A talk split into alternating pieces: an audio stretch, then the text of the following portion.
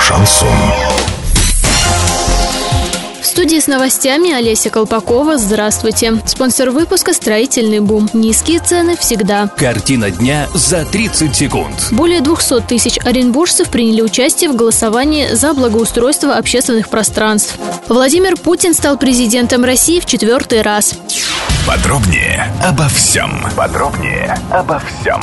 18 марта в Оренбургской области прошло рейтинговое голосование по выбору общественных территорий в рамках проекта формирования комфортной городской среды». Участие в голосовании принимали жители 11 крупнейших городов Оренбуржья. Всего было организовано 333 участка для голосования, куда пришли 236 тысяч горожан. Самыми активными стали жители Оренбурга, Орска и Бузулука.